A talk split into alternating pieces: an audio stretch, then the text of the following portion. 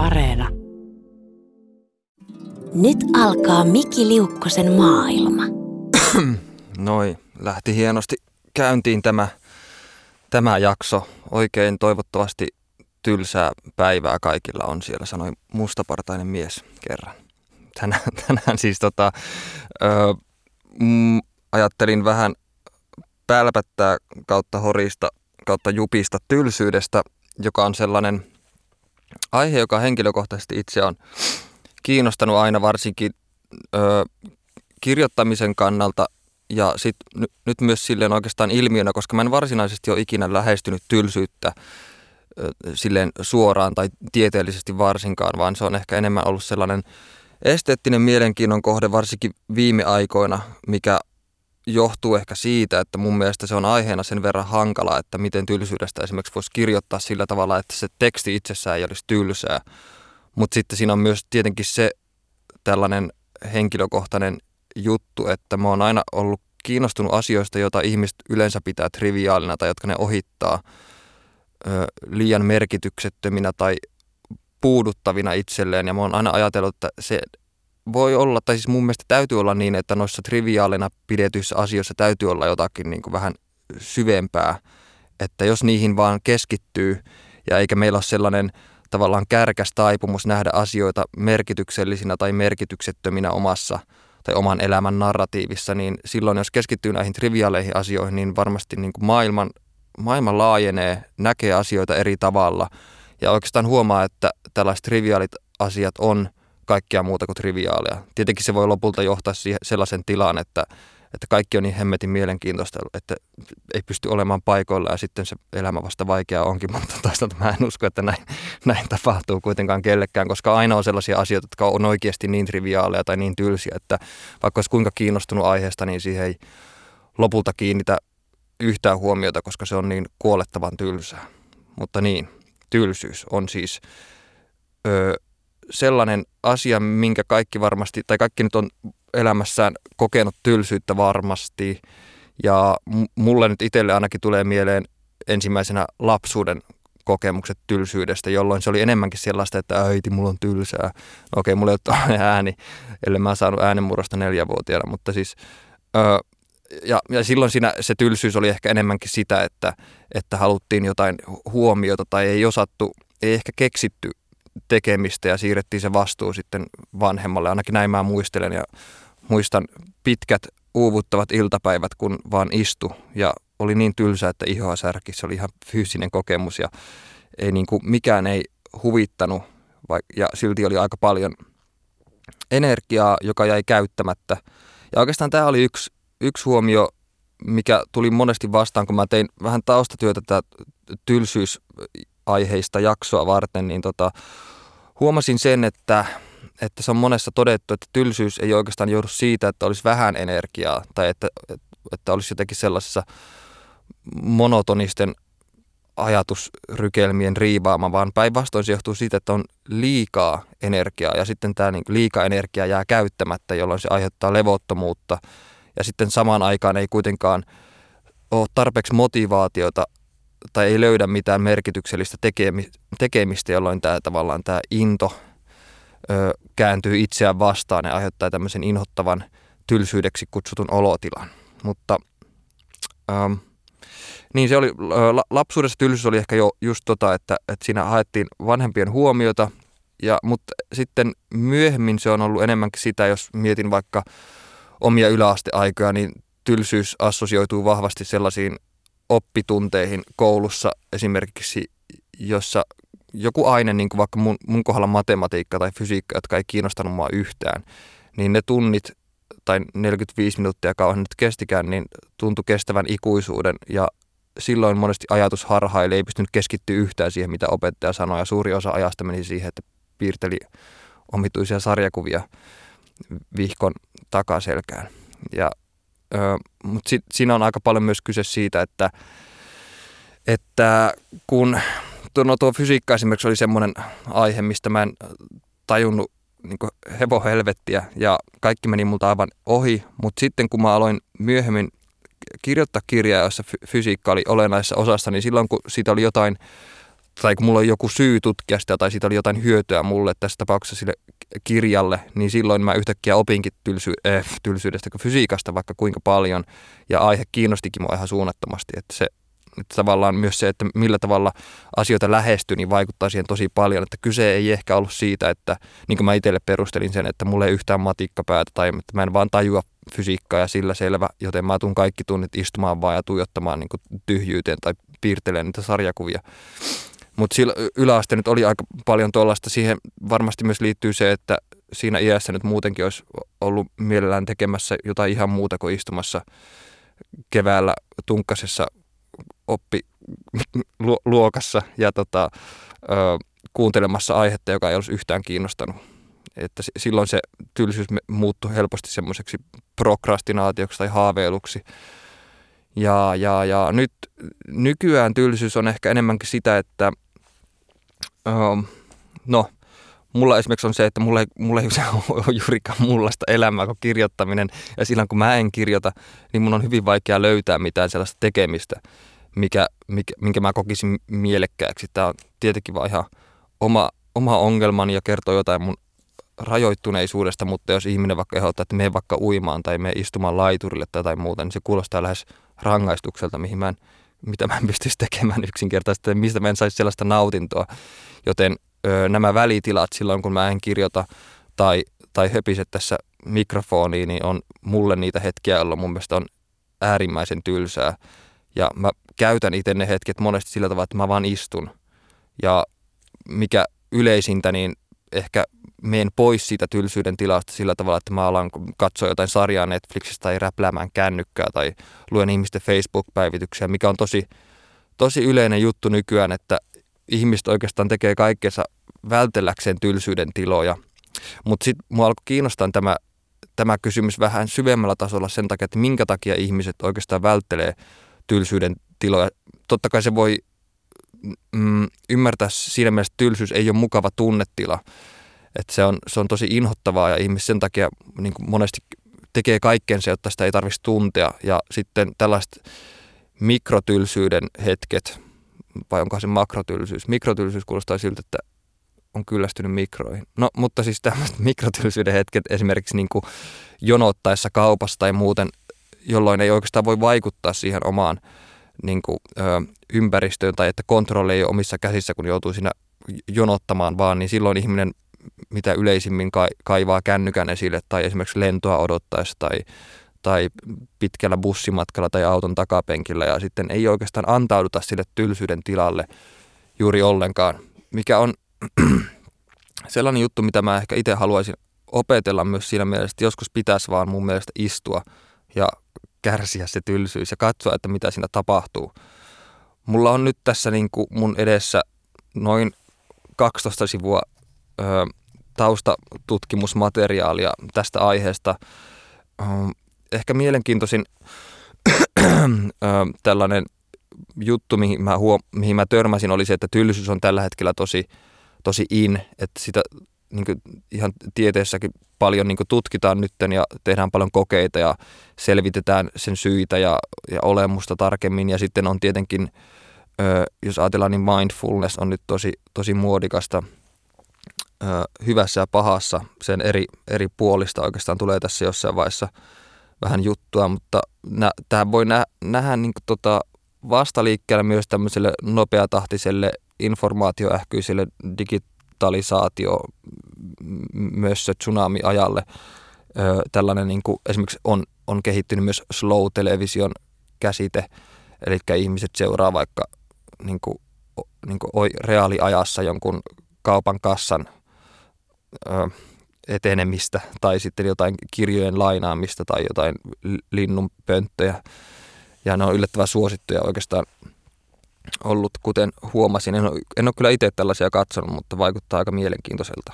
Mutta ähm, jos nyt aloittaa, niin, niin mi, mitä, miten tylsyys määritellään? Se on, Wikipedia ainakin määrittelee sen näin, että Tylsyydeksi kutsutaan olotilaa, jossa henkilöllä, ihmisellä tai eläimellä ei ole joko mitään mielekästä tekemistä tarmonpuuskan aikana, tai sitten hänellä ei ole ollenkaan tekemistä.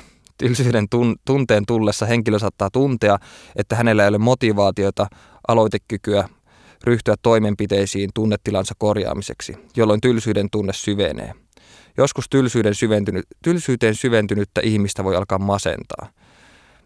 Ja tässä nyt oli tuo oikeastaan, tuli tuossa Wikipedian ö, tiivistelmässä tuo, että, että, ö, että ihmisillä on nimenomaan pitää olla tuo tarmonpuuska, mutta samaan aikaan ei välttämättä ottaa motivaatiota tai aloitekykyä. Tai sitten esimerkiksi voi johtua, että on rajalliset resurssit, niin kuin aika, että ei pysty tota, mihinkään toimenpiteisiin, että sitä tunnetilaa voisi korjata, jolloin se sitten muuttuu tällaiseksi levottomuudeksi ja innottavaksi olotilaksi ja kiemurteluksi ja muuta tuollaista. Ja sitten tuo ää, masentuneisuus voi myös olla sitä, että se voi oikeastaan tuo käyttämätön energia alkaa turhauttaa siinä määrin, että, että tuntuu, että sen hetkinen olotila on niin – ankea tai hankalaa, että se aiheuttaa sitten tällaista apatiaa tai pahimmillaan jopa masennusta. Mutta mut tylsyys itse, niin kuin tämä niin käsite tai, niin, tylsyyden käsite on oikeastaan, siitä löytyy viittauksia ihan antiikreikkaan asti, mutta itse sana oikeastaan ilmestyi englannin kieleen vasta vuonna 1766. En nyt muista, kuka sen sanoi ensin – että tämä näin hienosti on taustatyötä tehnyt, mutta mä törmäsin myös sellaisiin vuosilukuihin kuin 1750 ja 1768. Mutta, mutta tota, sitten myöhemmin oikeastaan kirjallisuudessa tylsyyttä käytti ensimmäistä kertaa Charles Dickens kirjassaan Bleak House. Mm, en ole varma, onko Suomen, no varmasti on suomennettu, mä en ole Dickensia lukenut, mutta kyseisessä kirjassa hän käyttää tuota – sanaa moneen otteeseen ja sitten oikeastaan 1800-lukua voi muutenkin pitää aikana, jolloin tylsyyden käsite saavutti zeniittinsä, koska silloin erilaiset kirjailijat, runoilijat ja filosofit alkoi kiinnittää huomiota tähän tylsyyteen ja käsittelemään sitä omissa teoksissaan. Tällaisia merkittäviä filosofia ja kirjailijoita oli nyt ainakin Kierkegaard ja Dostojevski, Tolstoi, Baudelaire ja niillä monesti tämä, tämä tylsyys oli jonkinlainen tällainen eksistentialistinen ongelma, ei ehkä samassa mielessä kuin sitten 1900-luvun alussa olevilla eksistentiaalisesti filosofeilla, joille tämä tylsyys näyttäytyi niin kuin, tämmöisen Jumalan jättämän aukon niin kuin jälkeisenä ongelmana, jolloin oikeastaan tylsyys oli merkki myös tällaista elämän merkityksettömyydestä ja silloin kirjailijat kuten Kafka tai Camus tai filosofi Sartre käsitteli paljon tylsyyttä tällaisena henkisenä ongelmana.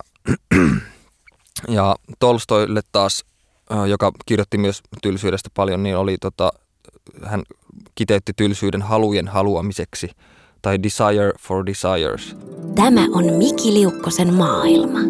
Mihin mä törmäsin myös taustatyötä tehdessäni, että, että tälle tylsyydelle ei ole edelleenkään universaalisti hyväksyttyä määritelmää mutta, mutta mitä tahansa se onkin, niin tutkijat on kuitenkin sama yhtä mieltä siitä, että se ei ole vain toinen nimitys masennukselle tai apatialle. Kun esimerkiksi antiikreikassa se liitettiin monesti melankoliaan, tai sitten kristityt näki sen syntinä, tai että se oli tällainen, niin kuin, käytettiin käsittää akedia, joka on tällaista, niin kuin, se on oikeastaan sitä, että huomio, on, huomio ei ole kiinnitetty enää Jumalaan, vaan se on kiinnitetty, että, että tavallaan se on kiinnitetty johonkin omaan itseen, että jos ihminen on oikeasti uskossa, niin silloin Jumala on se kaiken mielenkiinnon kohde ja, ja ihminen ei voi silloin olla tylsistynyt, vaan oikeastaan kiitollinen kaikesta, mitä, mitä Jumala on tänne luonut ja niin edespäin. Mutta ö, tylsyyteen on suhtauduttu eri aikakausina eri tavalla, mutta se miten me nykyään käsitetään, niin se niin on muotoutunut sellaisen muotonsa just tuossa 1800-luvun aikana tai taitteessa. Mutta siis ö, Eli kun, kun tutkijat nyt on sanonut, että se ei ole, se ei ole mikään toinen nimitys masennukselle tai apatialle, niin se, se on sitten eristetty tällaiseksi aivan omanlaiseksi mielentilaksi, jonka ihmiset kokee tietenkin epämiellyttäväksi. Ja mikä johtuu siitä, että se on stimulaatioiden puutetta, joka saa taas kaipaamaan jonkinlaista helpotusta. Tutkijat on nyt toivonut, että ne vois kääntää tällaiset vihjeet tuosta tylsyyden olemuksesta niin ymmärrykseksi siitä, että miten tylsyys ilmenee just esim. aivoissa ja missä suhteessa on sellaisiin tekijöihin, kuten niin kuin itsekontrolliin, ja tämä kontrolli taas nyt on sellainen aspekti, mikä, mikä tulee tässä myöhemmin myös esille olennaisena osana tylsyyden tällaista, tai näitä tekijöitä, jotka on, jota tarvitaan, että tylsyyden tilaan voi ajautua. Ja nyt tutkijat erityisesti etsii parempia tapoja mitata tylsyyttä ja luotettavia tekniikoita, jotta ne saisi nämä kokeilla tuntemaan tylsyyttä tutkimustilanteissa. Ja mielenkiintoisia kokeita on jo tehty aika paljon. Esimerkiksi oli jo, jokin koe, missä ihmiset laitettiin isoon valkoiseen huoneeseen istumaan ilman mitään tekemistä. Ja ainoa stimulaatio, mitä, ne, mitä niillä oli siellä tarjolla oli, että ne pystyi antamaan itselle sähkösokkeja. Ja suurin osa antoi itselleen mieluummin sähkösokkeja kuin, kuin tota, sieti sitä tylsyyden tilaa. Ja toinen koe taas oli sellainen, että siinä laitettiin ihmiset katsomaan pitkää videota, jossa mies ripustaa hitaasti pyykkejä, mikä, mikä kuulostaa ihan unkarilaisilta taideelokuvalta. Mutta tällaisia kokeita on tehty ja 2012 vuonna itse asiassa järjestettiin tylsyysaiheinen konferenssi, jossa piettiin tota, tämmöisiä luentoja tylsyydestä. Mulla on tässä itse asiassa joku jollakin kaukaisella sivulla täällä siitä vähän tarkempaa tietoa. Öö, joo, tähän ty- tylsyyskonferenssiin osallistui silloin vuonna 2012 Lontoossa niin tota 500 ihmistä. Ja tällä konferenssissa kuultiin luentoja muun muassa itsepalvelukassoista, pylonista, tiemerkinnöistä ja kauppojen edustoista. Tuo vaikuttaa, vaikuttaa konferenssilta, mihin olisi kyllä mielellään osallistunut ihan vain senkin takia, että miten ihmeessä voi luennoida tiemerkinnöistä tai muuten. Se olisi varmasti ollut mielenkiintoista. Mutta edelleen ehkä sellainen isoin tekijä, mikä, mikä mulla on tuossa tylsyydessä on kiinnostanut, on se, että millä tavalla ihmisen näkemys esimerkiksi itsestä tai asioista ylipäänsä alkaisi muuttua, jos alkaisi kiinnittää enemmän huomiota triviaalina pitämiin asioihin. Että kun esimerkiksi niin koulussa, niin kuin mainitsin, kokee tylsyyttä, niin ajatuu helposti tällaisen haaveiluun tai tuijottelee kelloa, joka ei näytä liikkuvan ollenkaan. Tai sitten toinen esimerkki on myöhästyneen lennon oottaminen lentokentällä. Ja silloin ihminen helposti niin ajattelee, tämä on tosi yleinen, yleinen oletus, että, että tämä tylsyys on, niin kuin, että sen syy on jossain ympäristössä. Että esimerkiksi just lentokentällä istuessa esimerkiksi, niin ympärillähän tapahtuu tosiaan tosi paljon kaikenlaista, että ihmiset käy keskustelua viereisillä penkeillä tai, tai sitten saattaa itsellä olla jotain muka, ö, luettavaa mukana. Tai televisio näyttää uutisia jossain tai muuten, mutta tämä myöhästyneen lennon odottamisen aiheuttama stressi tekee taas keskittymistä vaikeaa ja mieli alkaa loikkia aiheesta toiseen, jolloin ihminen usein olettaa, että se johtuu ympäristöstä, jolloin ihminen taas ajatuu tylsyyden tilaan. Tämmöinen Perspectives on Psychological Science-lehdessä julkaistiin artikkeli vuonna 2012, jossa tutkijat John Eastwood, Alexandra Frischen, Mark Fenske ja Daniel Smilek väitti, että huomiolla tai tarkkaavaisuudella on merkittävä rooli tylsyyden syntymisessä. Erityisesti nämä tutkijat väittää, että tiettyjen ehtojen on kohdattava, jotta tylsistyminen mahdollistuisi.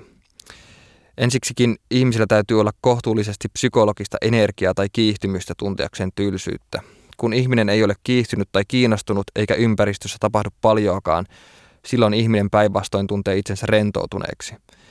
Ja tässä varmaan tulee aika äh, mulle selkeimmin ero tylsyyden ja joutilaisuuden välillä, että joutilaisuus on mun mielestä pehmeämpi ja positiivisempi olotila, eikä niin kivulias, että joutilaisuus voisi olla sellaista, että, että, on, että on just rentoutunut eikä, eikä niin ympärillä tapahdu paljoakaan, eikä tunne tarvetta siihen, että on just, just se tietty määrä sitä energiaa tai ei, tai ei ole energiaa paljoakaan, eikä tunne tarvetta niin mihinkään häsertämiseen siinä.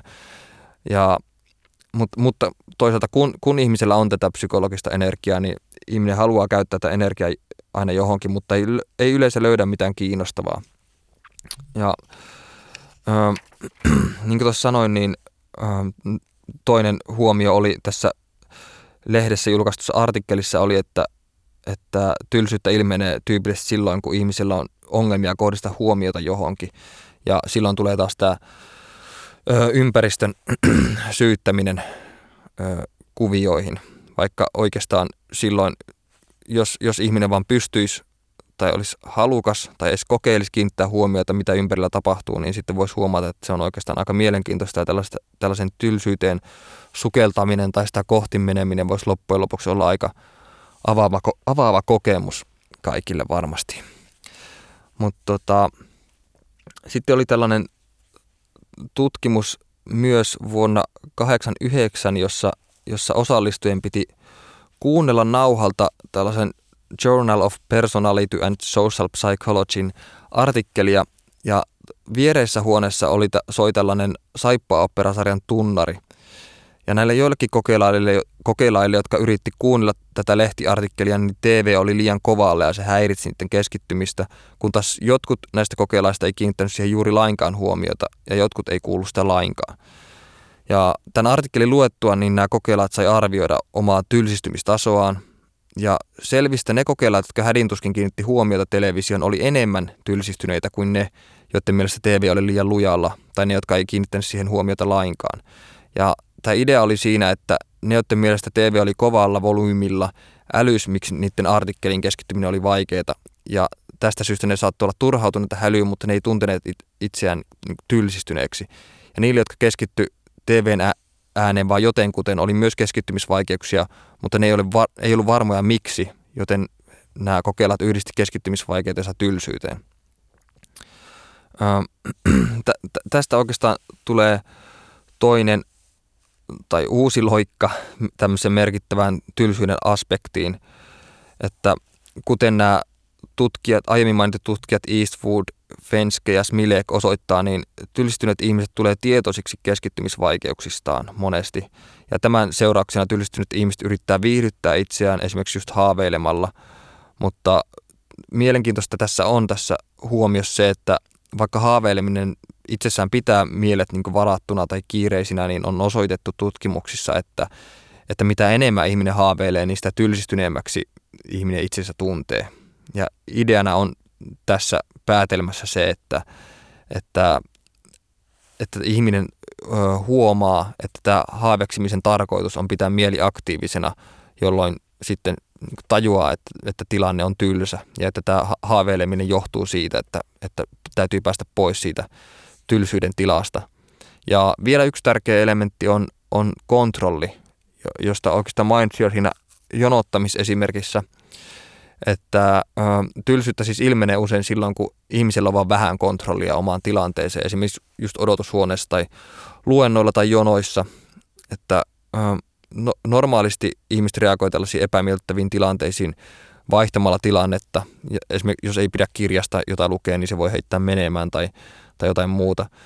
Mutta silloin, kun tilannetta ei voi muuttaa, niin ihminen ajautuu tylsyyteen. Tämä on Miki Liukkosen maailma tylsyydessä, niin vaikka mä törmäsin mone, niin tosi monessa artikkelissa siihen, että kuinka paljon siitä on hyötyä esimerkiksi just no luovuustutkimuksissa niin kuin hoetaan nykyään paljon sitä, kuinka tärkeää tylsyys on luovuuden kannalta ja muuten, niin oikeastaan tylsyydellä on hyvin paljon myös negatiivisia ongelmia. Esimerkiksi, no ensimmäinen, mikä tulee mieleen on se, että, että ihmiset alkaa välttelemään niitä asioita, mitä ne pitää tylsinä. Ja omalla kohdalla tämä oli just vaikka matematiikka tai fysiikka, jolloin, jolloin niin suuri osa tunnista meni aina siihen, että matikan kirja aukeama tuli vain tuijotettua ilman, että kiinnitti lopulta huomiota lainkaan siihen, mitä, mitä siinä sanottiin, että näki vain sellaista tyhjää valkoista kohinaa.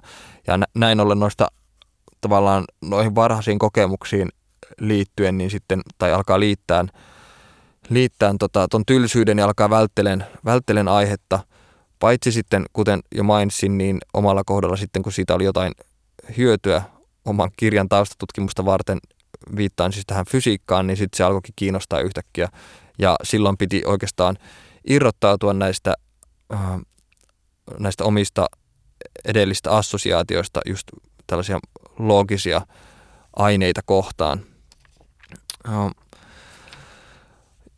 Arthur Schopenhauer, 1200-luvun filosofi, ilopilleri, sanoi, että, että jos elämä sellaisenaan sisältäisi arvoa ja sisältöä, ei tylsyyttä olisi olemassa. Pelkkä olemassa oleminen tyydyttäisi meidät.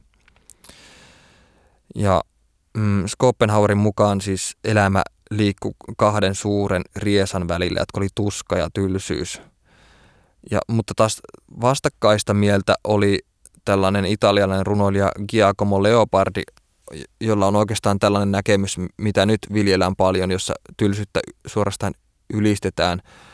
Leopardi sanoi, että, että tylsyys on kaikkein hämmästyttävin inhimillinen tunne, koska se ilmaisee sen tosiasian, että ihmissielu on tietyssä mielessä mahtavampi ja suurempi kuin universumi. Tylsyys on sen epätoivon perustavanlaatuinen ilmaus, ettei ihminen löydä mitään, mikä voisi tyydyttää sielun rajattomia tarpeita. Eli se käänsi tämän Schopenhauerin pessimistisen näkemyksen päälaelleen ja näki, että oikeastaan tämä, tämä tota, mm, minkään tyydyttävän löytäminen on oikeastaan niin kuin vain merkki siitä, että sielu on jotenkin rajaton ja hieno juttu ja niin edespäin. Ja, tässä on ehkä myös paljon tekemistä sen kanssa, kun tätä tylsyyttä nyt lähestyy, että, että siihen liittyy paljon se, että monet ihmiset tuntee itsensä tylsistyneeksi, koska syvällä sisimmässään tiedetään, että me pystyttäisiin niin antamaan enemmän. Et tylsyys on myös tällaista niin käyttämättömän potentiaalin tuskaa.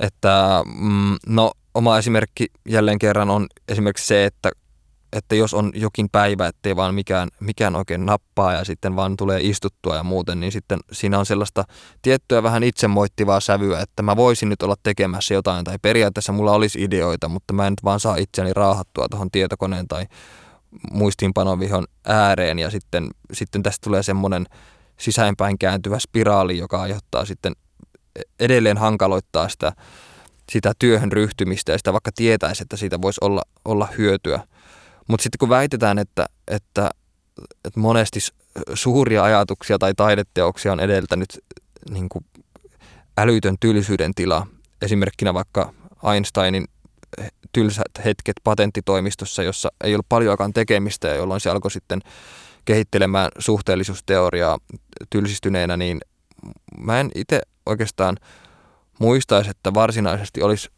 tylsyys koskaan edeltänyt mitään – mitään tekemistä, e, tai, tai sitten se on ollut niin huomaamaton, tai mä, en, tai mä en vaan muista, että näin olisi ollut, mutta mulla päinvastoin on kyse ollut siitä, että on ollut niin innoissaan jostain asiasta, että on sitten alkanut tekemään sitä, että nämä tylsyyden tilat on musta enemmänkin aina ollut sellaista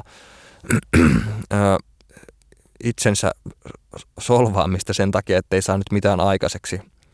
Ja mun on hankala kuvitella, että mä istuisin, istuisin kotona ja kuuntelisin kellon raksutusta ja sitten yhtäkkiä saisi jonkun loistavan idean, koska mulla se ei oikeastaan koskaan mennyt noin.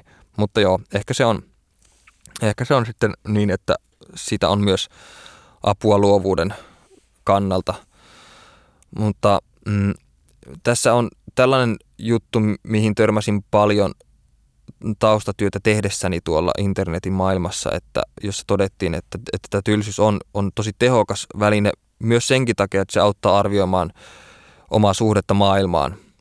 Että mm, kun, kun ihmiset puhuu tylsyydestä, niin usein viitataan siihen turhauttavaan kokemukseen, kun me ei pystytä suorittamaan miellyttäviä aktiviteetteja.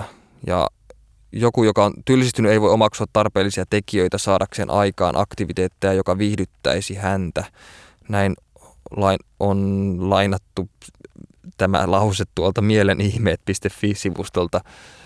Mä itse asiassa aika vähän löysin suomenkielisiä artikkeleita tylsyyteen liittyen, ja nämä suuri osa näistä on mun vapaasti tönkösti suomen, suomentamia juttuja erilaisista englantilaisista tai amerikkalaisista tutkimuksista, mihin törmäsin. Ja sitten jotain väitöskirjaakin mä itse asiassa luin. Oli itse asiassa tehty 90-luvun alussa on tehty tylsyyden historiasta mittava tutkimus. Mun mielestä se oli ihan vain History of Boredom, jos mä oikein muistan, mutta sitä mä, en, mä luin vain sitä pätkiä oikeastaan, ja se vaikutti oikein oikein mielenkiintoiselta. Mutta sitten tämä tylsyyden positiivista puolista, niin, niin just tämä tavallaan, että se on edellytys lähes niin kuin ideoille, niin se on mun mielestä aika, aika mielenkiintoinen, että just niin, tiede on osoittanut monesti, että, että tylsyys voi olla hyödyksi psyykkiselle aktiviteetille. Että esimerkiksi brittiläisen psykologisen yhteisön tutkijoiden suorittama tutkimus on huomannut, että passiiviset aktiviteetit, jotka me tavallisesti luokiteltaisiin tylsiksi, niin voi lisätä meidän luovuutta. Ja tässä on, äh, tämän tutkimuksen tarkoitus oli kumota ne yleiset uskomukset siitä, että, että tylsistyminen töissä olisi negatiivinen kokemus. Että, että monet yritykset näkee tylsyyden esteenä tehokkuudelle ja organisaation innovaatiolle, mutta on sitten todistettu, että satunnainen ja väliaikainen tylsyys itse lisää haaveilemista ja että tämä haaveileminen olisi niin kuin hyvä, koska se auttaa yritystä etsimään innovaatioita. Joten tylsistyneessä tilassa ihminen, ihmisen haaveksiminen nähdään tällainen mun mielestä vähän oudostikin niin kuin positiivisena asiana, että, että kun on myös todettu tämä, että kun ö, tiedostava ihminen on tekemättä mitään, niin aivot ei oikeastaan lakkaa toimimasta ollenkaan, vaan päinvastoin ne toimii suuremmalla aktiviteetilla ja nimenomaan niillä alueilla, joiden tehtävän, niin kuin aivo, a, niillä aivoalueilla, joiden tehtävänä on kuvitella muiden ajatuksia ja tunteita tai kehitellä hypoteettisia tilanteita ja niin edelleen. Ja tyylistyneen ihmisen aivot käyttää tosiasiassa vain 5 prosenttia vähemmän energiaa kuin silloin, kun ihminen suorittaa jotain tehtävää. Mm. Ja on, on myös huomattu, että tylsyys rohkaisee uusien tavoitteiden etsimistä, kun, kun aikaisemmat tavoitteet ei ole ollut mielenkiintoisia. Että esimerkiksi jos meidän työ ei kiinnosta meitä enää, niin se voi olla merkki siitä, että työ ei ole vaan meille oikea tai sitten ei ole haasteita tarpeeksi. Ja tällä tavalla tylsyys voi toimia katalysaattorina sitten tämmöisen epämiellyttävän tilanteen parantamiseksi. Mutta tässä oli mun mielestä vähän outoa tuo, että työpaikalla haaveksiminen olisi hyvä juttu, koska, koska mä taas näen silleen, että no, tämä juttu nyt ei voi olla noin yksinkertainen muutenkaan, niin kuin ei mikään koskaan ole, että, että tylsyys mun mielestä ajaa ennemminkin ihmiset, just, jos puhutaan vielä työpaikasta, niin tällaisen prokrastinaation, että kun ihminen vaikka kyllästyy kokouksessa tai konferenssissa, niin suorituskyky putoaa merkittäväksi, merkittävästi ja tällainen krooninen tylsistyminen on oikeastaan myös tutkimusten mukaan jälleen kerran, niin se on myös pääsy tällaisessa työpaikassa esiintyvälle masennukselle. Ja tällöin voidaan puhua oikeastaan bore-outista, joka, on, joka ei ole sama asia tietenkään kuin burnout, vaan bore-out oikeastaan meinaa ennemminkin sitä, että kyse on työssä turhautumista tai, tai pitkästymisestä tällaisten niin kuin mielekkäiden työtehtävien puutteesta johtuen. Ja se on vastakohta liian runsasta työstä seuraavalle työuupumukselle, eli just tälle burnoutille. Ja ongelmia siis, ongelma syntyy tämän bore-outin suhteen silloin, kun työntekijän taidot tai työtehtävien laatu tai määrä ei ole tasapainossa – ja työntekijä saattaa tehdä päivän työt muutamassa tunnissa, jolloin loppupäivä on joutoaikaa ja silloin valtaosa työntekijän työpanoksesta kuluu ajan tappamiseen esim. näennäisiin palavereihin tai tietokoneella pelattaviin peleihin tai internetin keskustelufoorumeita tai chatteja selaillessa. Joten no kiteytettynä liian, liiasta ja liian vaativasta työstä siis tulee burnout, mutta liian yksitoikkoista työstä taas tulee bore out. Ja tämä bore out ei itse asiassa ole, ole mikään pikkujuttu, vaikka se voisi kuulostaa siltä verrattuna burnouttiin, koska se on jotenkin konkreettisempi ja, ja jotenkin musta ainakin kuulostaa jotenkin fataalimmalta, mutta, mutta siis tässä bore-outissa tämä tylsyys on yhteydessä niin moniin samoihin asioihin kuin työuupumus. Että siinä on, siinä on paljon esimerkiksi sama, on, siinä, siihen liittyy tyytymättömyyttä ja sairauspoissaoloa ja irtisanoutumisaikeita ja alentunutta suorituskykyä – ja siihen myös vahvasti liittyy tällaista työajan väärinkäyttöä, että kun töissä on tylsää, niin omat, omat tota, työhön liittymättömät touhut alkaa silloin kiinnostaa.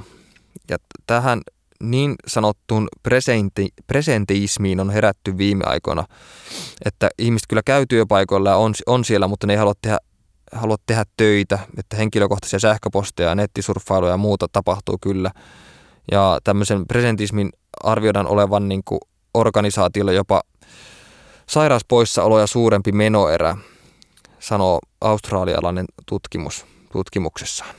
Ja tässä samaissa tutkimus, tutkimuksessa todettiin myös, että nähtiin mer, merkitsevä yhteys tylsyyden ja presentismin välillä. Ö, että kun näitä kyselyjen mukaan, mitä tuossa tutkimuksessa oli tehty, niin kun työntekijän tylsyys nousee, niin kasvaa samalla tällainen työntekijän taipumus puhata omia työhön, liittyviä, työhön liittymättömiä asioita. Ja, ja, ja tällaisen niin kuin, ö, töissä tylsistymiseen on yhdistetty myös kasvanut tapahtumariski ja tapaturmariski ja ikävä käyttäytyminen työpaikalla. Mm. mutta, ö, mutta varsinaisesti tällaista tylsyyttä on, on nähty, että sitä tapahtuu tällaisen yksitoikkoisen työn merkeissä, esimerkiksi just ö, liukuhihnatyötä tehdessä tai muulla, mutta, mutta jotkut toisaalta ei tunne tylsyyttä juuri ollenkaan ja pystyy, pystyy nauttimaan tästä, tästä monotonista työstä, joka on mun mielestä aika, aika mielenkiintoista, mutta toisaalta siinä ei nyt ole kauhean paljon eroa loppujen lopuksi ää, niin päälle päin oikeastaan kirjoittamiseen, joka on myös hiljaisuudessa istumista ja paperin tuijottamista, kun siinä kuitenkin voi päässä tapahtua aika paljon, mutta mä en toisaalta tiedä kuinka paljon liukuhinatyössä työskentelevä voi ajautua haaveilemaan ilman, että koko homma menee ihan läskiksi ja siitä ei tule sitten yhtään mitään tästä, tästä mutta mm, äh, tuosta Mielen ihmeet postauksesta, mistä jo mainitsin, niin siinä mainittiin tällainen mielenkiintoinen juttu, että, että oikeastaan lapsiakin pitäisi opettaa sietämään tylsyyttä, että sen sijaan, että, että tota, kehittelisi niille jotain tekemistä, niin antaisi niiden sietää sitä, sitä tylsyyttä, koska se auttaa tämän postauksen mukaan oppimaan elämään tämän niin kuin jokapäiväisen turhautumisen kanssa ja keksimään omia ratkaisuja sitten niitä varten, joka siis varmasti viittaa tuohon, koska tässä postauksessa puhuttiin paljon niin ö, tylsyyden hyödyistä luovuudelle, niin varmasti niin viittaa siihen, että se ehkä kasvattaa la, lasten luovuutta tai ongelmanratkaisukykyä tai muuta tällaista. Ja samaisessa postauksessa oli tällainen, tota, viitattiin tällaiseen tutkimukseen, jonka mukaan tylsistyminen taas rohkaisee tällaiseen prososiaaliseen käyttäytymiseen, että Irlannissa Limerikin yliopistossa suoritettiin tämmöinen tutkimus, jossa tota, hoettiin, hoettiinko todettiin, että, että tylsyys on niin kaukana siitä, että se haittaisi me niin mieltä tai johtaisi produktiivisuuden puutteeseen, että tylsyys voi tämän tutkimuksen mukaan inspiroida ihmisiä etsimään tapoja olla altruistisia ja empaattisia ja sitoutua prososiaalisiin tehtäviin. Että näihin liittyy jopa tällaisia epämiellyttäviä tehtäviä, kuten vaikka veren luovuttaminen, vaikka joillekin se voi tietenkin olla miellyttävää, mutta tämä oli tuon tutkimuksen esimerkki. Ja tämän samaisen tutkimuksen mukaan niin tylsistyneet ihmiset tuntee, että niiden teoilta puuttuu merkitystä ja haluaa sen takia ottaa osaa merkittäviin aktiviteetteihin tai käyttäytyä merkittävällä tavalla. Ja, ja sanotaan myös, että prososiaalinen käyttäytyminen täyttää tämän edellytyksen, eli tämän merkityksellisenä olemisen, ja näin ollen tylsyys taas edistää tällaista käyttäytymistä. Ja vaikka voi vaikuttaa vähän oudolta, niin, niin, niin tutkijat selittää, että tylsyys voi paradoksaalisesti olla voimakas motivoiva tekijä ihmiselle etsiä epämiellyttäviä, mutta merkityksellisiä tehtäviä. Ja seitsemän eri tutkimuksen mukaan tutkijat on löytänyt, että tylsyys lisää prososiaalista motivaatiota, joka taas vaikuttaa positiivisiin käytöksiin. Ja mm, nämä taas puolestaan menee pidemmälle kuin itse tämä tylsän aktiviteetin kesto. Tämmöinen mm, niin kiireinen aikataulu on myös sellainen juttu, mitä ihmiset niin, äh, hakee itselleen tuntiakseen olonsa, niin kuin, tai ehkä myös sen takia, että välttäisi niitä tylsiä hetkiä tai että tuntisi olevansa tuottelijasta ja muuta. Mutta mun mielestä on, on tärkeää kuitenkin pysähtyä välillä ja että, että jos, jos ajaa nyt itsensä ihan piippuun, niin voi, voi käydä tämä jo mainittu burnout tai muuten, että mä oon esimerkiksi huomannut, kuinka hemmetisti ajattelun taso laskee tai, tai kuinka, äh, kuinka hu- huonosti kirjoittaa ylipäänsä, jos vaan niin kirjoittaa 10 tuntia päivässä ja ei oikeastaan tee mitään muuta. Ja monesti taustalla voi olla just se, se että pelkää niitä tyhjiä hetkiä, kun ei tee töitä. Että, mutta se, tämmöisen niin le, le, lepäämisen opettelu on, on aika merkityksellistä myös, että se oikeastaan myös lisää, lisää sitten tämä suorituskykyä ja auttaa, auttaa niin kuin parantamaan omaa, omaa, omaa tota ajattelua ja luovuutta. Tämä on Miki Liukkosen maailma. Mutta sitten on myös, on myös mielenkiintoista, on olemassa myös tällaista, että kaikki nyt varmaan joskus kokee tällaisia tyhjäkäynnin tiloja, että ei oikeastaan niin mitään, mitään ole päässä. Ja miten tämä oikeastaan eroaa tylsyydestä, niin, niin, niin mun mielestä tällaisen tyhjäkäyntiin niin liittyy paljon, tai sitä edesauttaa ainakin väsymys ja uupumus ja keskittymisvaikeus tai, tai paineet, että tulee esimerkiksi mieleen, että milloin, milloin itsellä lyö tyhjää on, on niin kuin esiintyminen vaikka just aikoinaan lukiosta yläasteella niin luokaeessa, jolloin keskittyy oikeastaan ihan muuhun kuin siihen omaan aiheeseen ja on enemmän niin kuin kiinnittää huomiota siihen yleisöön tai omaan presenssiin, ja, jolloin tota, ei, ei ole välttämättä ö, niin tajua sitä, mitä on esittelemässä ja sitten sanat menee sekaisin ja sitten unohtaa, mitä on sanomassa, eikä tällä mun mielestä silloin ole suoraa yhteyttä oikeastaan tylsistymiseen, vaan että kyse on enemmän tällaista ympäristön luomista paineista.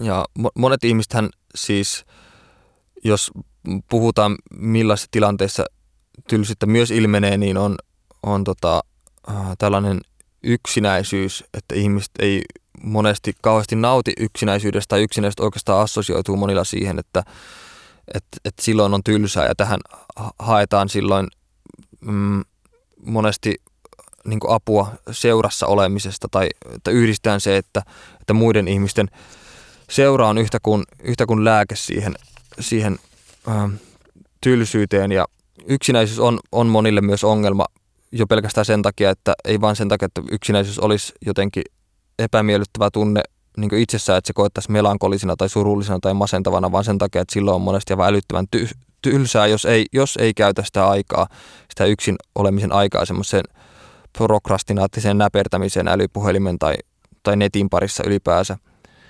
Mm. Join teetä. Mm. Nyt kun tuo mindfulness on oikeastaan tosi pinnalla, sen voisi nähdä jonkinlaisena reaktiona tuohon tylsistymiseen, että kun mindfulnessilla, mindfulnessissa on kuitenkin kyse tietoista läsnäolosta, niin mä en kuitenkaan näe, että se olisi sama asia kuin tylsyyden hyväksyminen, koska mun mielestä kyse, mindfulnessissa on kyse jostain aktiivis, aktiivisemmasta ja että, että ihminen voi mun mielestä esimerkiksi saada nautintoja pelkästään siitä ajatuksesta, että se tekee jotain itselleen mieluisaa tai, tai hyväksi todettua. Että, että tylsyyteen kun taas aina liittyy tuskallinen olotila ja sellainen, että, että, että sitä, sitä ei halua tai sitä ei voi tehdä, kun taas mindfulness on jotenkin sellaista ö, hyväksyvämpää ja monin tavoin positiivisempaa.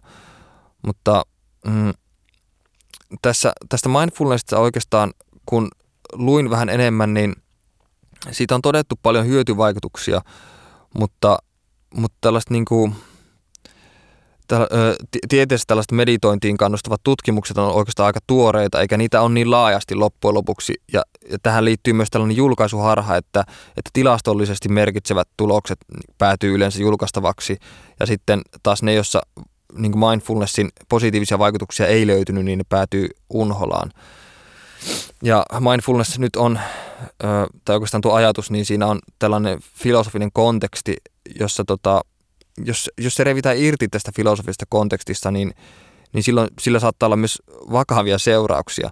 Että tähän, tähän aihepiiriin on paneutunut Willow Brittonin tutkimusryhmä, jossa tota, jonka löydökset pitää sisällään ajattelun niin kuin, ajatteluun, eli minuuden rakenteen hajuamiseen ja epämiellyttäviin hallusinaatioihin ja vaikeuksiin keskittyä tai orientoitua ympäristöön et, et, et siis nämä on havainnut, että nämä tämmöiset negatiiviset kokemukset voi seurata mindfulnessista tai meditaatiosta. Ja sillä, sillä on myös tunnetiloja, negatiivisia tunnetiloja, kuten paniikki tai pelkotilat tai mania tai mielialan heilahtelut. Tai jopa kehon, kehon tiloja, tämmöisiä ikäviä niin kiputiloja tai ei-tahdonalaisia liikkeitä.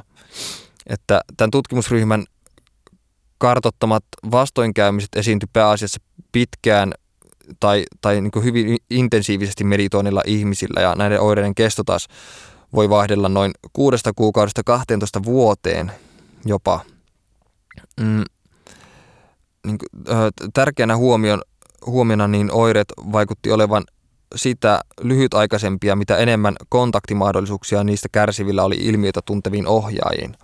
Ja tämän saman, saman tota, tutkimusryhmän laajassa tutkimuksessa niin mm, nämä haastatteli, haastatteli tämmöistä niin teraveda buddhalaisuutta edustavia meditaatioopettajia tai kliinikkoja tai näiden ryhmien oppilaita. Ja tähän tutkimukseen haettiin haasteltavaksi siis tällaisia yksilöitä, joilla oli ollut meditaation tuomia ikäviä kokemuksia ja nämä ö, kokeilat oli kaikki korkeasti koulutettuja ihmisiä ja niillä ei ollut vakavaa trauma- tai psykiatrista historiaa, joten tämä oli oikeastaan ideaali tai optimaalinen ö, ta- tausta niin meditoijalle siinä mielessä. Mutta ongelmia tässä tutkitussa ryhmässä alkoi esiintyä seitsemällä eri kokemuksellisella osa-alueella. Että oli kognitiivisia, esim. muistihäiriöitä, merkityksen katoamista, esim. liikennevalon punaisen valon merkityksen kadottaminen ja sitten oli aistimuksellisia ongelmia, esimerkiksi yliherkkyystuntemuksille tai esim. kuulon tai näön herkistyminen. Sitten oli affektiivisia, oli harhoja, pelko, ahdistustiloja, takaumia traumoista, tunteiden lamaantuminen. Sitten oli somaattisia, esim. Tota, korkeaenergisiä tuntemuksia, jotka häiritsi unta. Sitten oli motivaation häiriintymistä, itseyden kokemuksen häiriintymistä, sosiaalisia am- ammatillisen kuvan häiriöitä. Ja t- niin tärkeä tähän kokemuksen vaikeusasteeseen vaikuttava tekijä näytti olevan tämän henkilön maailmankatsomus ja millaisia merkityksiä tämä kokeilas niin antoi näille omille kokemuksille. Että, ö, tässä artikkelissa sanotaan näin, että näille kokemuksille kun annettiin merkityksiä monesta eri maailmankatsomuksesta käsin, esim. terapeuttiset perinteet, biomedisiina, buddhalaisuus, Tutkijatkaan ei aina ollut yhtä mie- yksimielisiä, oliko jotkut haastateltavan kokemukset edistystä vai psykopatologiaa. Tästä syntyi teeman, teeman lisähämmennystä sekä kokijalle että tutkijoille – Mistä viitekehyksestä käsin pitäisi tutkia näitä kokemuksia? Ehkä psykologisesta, psykiatrisesta vai buddhalaista valaistumisen askeleesta käsin. Mm, joten nyt kun on huomattu mulle ainakin ihan yllätyksenä, että tuommoisessa mindfulness tai meditaatiossa voi olla myös noinkin ra- rankkoja sivuoireita, niin törmäsin myös muihin ö, tällaisiin mindfulnessia negatiivisesti tai mindfulnessin negatiivisesti suhtautuviin artikkeleihin ja, alettiin, ja törmäsin tällaiseen käsitteeseen kuin Mac Mindfulness, joka on oikeastaan lempinimitys tällaiselle mindfulnessin kaup- kaupallistumiselle. Että nyt kun tota syötään joka tuutissa, esimerkiksi niin törmäsin tällaisiin kirjoihin kuin Mindful Parenting ja Mindful Eating ja Mindful Teaching ja Mindful Politics, Mindful Therapy, Mindful Leadership, Mindful Way, Mindful Way Through Depression ja niin edespäin, niin tota, tällainen tietoisen läsnäolon harjoittaminen kasvattaa nyt suosiota tosi paljon työelämässä. Ja koska mindfulnessin harjoittamisen luvataan lieventävää stressiä ja parantavaa yks, yksilön suoritumista työssään. Mutta juuri tässä noiden vastakkaisten tai va, niin vastakkaisten mieltä olevien tutkimusten niin, ö, mukaan mennään niin kuin harhaan sen takia, että yhä useammin tällainen tietoinen läsnäolo on kaupa, kaupallistettu just to, toksi Mac mindfulnessiksi, jolloin sen avulla niin työntekijät kantaa itse oman vastuun omasta työhyvinvoinnista ja muokkaavat itseään yhä tehokkaammiksi ja tuloksellisemmiksi suorittajiksi. Mac Mindfulnessin kehyksessä kiireestä, kiireessä ei ole kyse liian suurista työmääristä, vaan yksilön kyvyttömyydestä hallita arkeaan. Uupumus ei synny työelämän kohtuuttomista vaatimuksista, vaan yksilön huonoista stressinhallintataidoista. Ylipäänsä kyse on aina yksilössä ja hänen kyvystään hallita itseään ja työtään. Samalla yksilökeskeinen näkökulma sivuuttaa työelämän ja yhteiskunnan kuormittavat ja eriarvoistavat käytännöt. Jos näiden käytäntöjen ja rakenteiden olemassaolo tunnustetaankin, niiden oletetaan, oletetaan olevan ulottumattomissamme. Parasta keskittyä vain itseensä ja hyväksyä työelämän tosiasiat. Mindfulness-kurssin maksanut työnantajakin kiittää. Meditaatiotutkija Ilmari Kortelainen on huomattanut, että mindfulness voi olla keino kohdistaa huomio yksilönä sivuttaa rakenteelliset ongelmat. Kortelainen kutsuu kapealaistu, kapealaistunutta meditaatioharjoitusta nimellä Mindfulness 2.0 viittauksena läsnäolon menetelmien rooliin teknologiayhtiöissä. Maailmalla yritysmaailman tarpeisiin räätälöity meditaatioharjoitus on saanut leiman Mac Mindfulness. Tästä ö, mindfulnessin kaupallistumisesta on puhunut myös filosofi Slavoj Zizek, joka laajentaa tämän oman kritiikkissä yleisesti länsimaiseen buddhalaisuuteen sanomalla, että länsimainen buddhalaisuus on fetissi, jonka avulla ihmiset voi osallistua täysin sydämin vimmaisilla tahdilla pyörivään kapitalistisen peliin ja silti kuvitella, etteivät he ole siinä lainkaan mukana, sillä he tiedostavat syvällisesti koko spektaakkelin päättömyyden. Tärkeää on vain sisäisen minuuden rauha, johon ihmiset, ihmiset voivat vetäytyä. Eli tässä niin kuin, koko mindfulnessin on, ongelmissa niin nämä kiteytyy siihen oletukseen, että meditaatioharjoitus muuttaisi rakenteellisia ongelmia yksilön elämänhallintakysymyksiksi. Vika ei siis ole työelämän rakenteessa tai yhteiskunnallisessa suhteessa, vaan yksilön voimavaroissa. Italialainen filosofi Franco Berardi kutsuu tällaista asennoitumista yrittäjyyden subjektiviteetiksi. Noista lukuisista artikkeleista, mitä on löytänyt, niin ehkä pisin ja tyhjentävin oli tuo ihan alussa mainittu, mainittu tota, John Eastwoodin ja tutkimusryhmän artikkeli ja oikeastaan John Eastwood, josta, josta mainitsin, niin siinä tota, huomasin, että tai sain selville, että hän on siis tylsyyttä tutkivan laboratorion johtaja Yorkin yliopistossa. Ja John Eastwood on taas, taas uskoo, että, että tylsyys on merkityksen kriisi. Ja tylsyys kutsuu meitä heijastelemaan Eastwoodin mukaan sitä, että millä tavalla me suhtaudutaan maailmaan. Ja Eastwood on myös mitätönyt sen virheoletuksen, että ainoastaan tylsät ihmiset tylsistyvät. Eastwood jakoo tämän tylsyyteen taipuvaisuuteen ihmiset kahteen eri ryhmään, josta kumpikaan ei oikeastaan varsinaisesti edusta tylsää ihmistyyppiä lainausmerkeissä. Ensimmäisen ryhmään kuuluu impulsiiviset ihmiset, jotka kaiken aikaa etsii uusia kokemuksia, uusia ärsykkeitä. Että tällaisille ihmisille maailma ei koskaan tarpeeksi jännittävä, vaan se on niin kroonisen epästimuloiva. Esimerkiksi mä muistan, että mulla oli, mulla oli tarhassa sellainen, sellainen lapsi, jolla oli, mä muistan sitä vaan sen, että sillä oli harmaa hammas, kun se oli pudonnut hevosen selästä, mutta se vaikutti siltä, että sille ei koskaan tylsää, vaan se pomppi koko joka paikkaan ei pystynyt olemaan hetkiäkään paikalla ja huusi jatkuvasti. Ja kunnes mä lopulta sain selville, että sillä oli keskittymishäiriöitä, sillä varmaan oli oikeastaan koko ajan niin tylsää että niin epästimuloivaa, että sen piti jatkuvasti heilua, heilua ympäriinsä. Joo, sivupoluille mentiin, mutta sitten, tota, sitten to, toinen ryhmä tämän Eastwoodin jaottelussa taas on, on tällainen, jolle, jolla on vastakkainen ongelma, että niille taas maailman pelottua paikka ja tähän tähän ihmisryhmään kuuluvat, niin ei uskalla astua mukavuusalueensa ulkopuolelle ja näiden ihmisten herkkyys ja pelko tuskasta ja kaikki epävarmuus saa, saa niin kuin aiheuttaa vetäytymistä ja samaan aikaan ne ei kuitenkaan tunne tyydytystä ollessaan mukavuusalueella ja tällöin taas krooninen tylsyys ottaa vasta vallan. Eli taas jollekin ei ole tarpeeksi stimulaatiota ja jollekin taas on, on liikaa tai on pelko, on pelko kaikista epävarmuuksista ja tuskasta ja niin edespäin, mutta molemmat yhtä lailla kärsii, kärsii tylsyyden tilasta.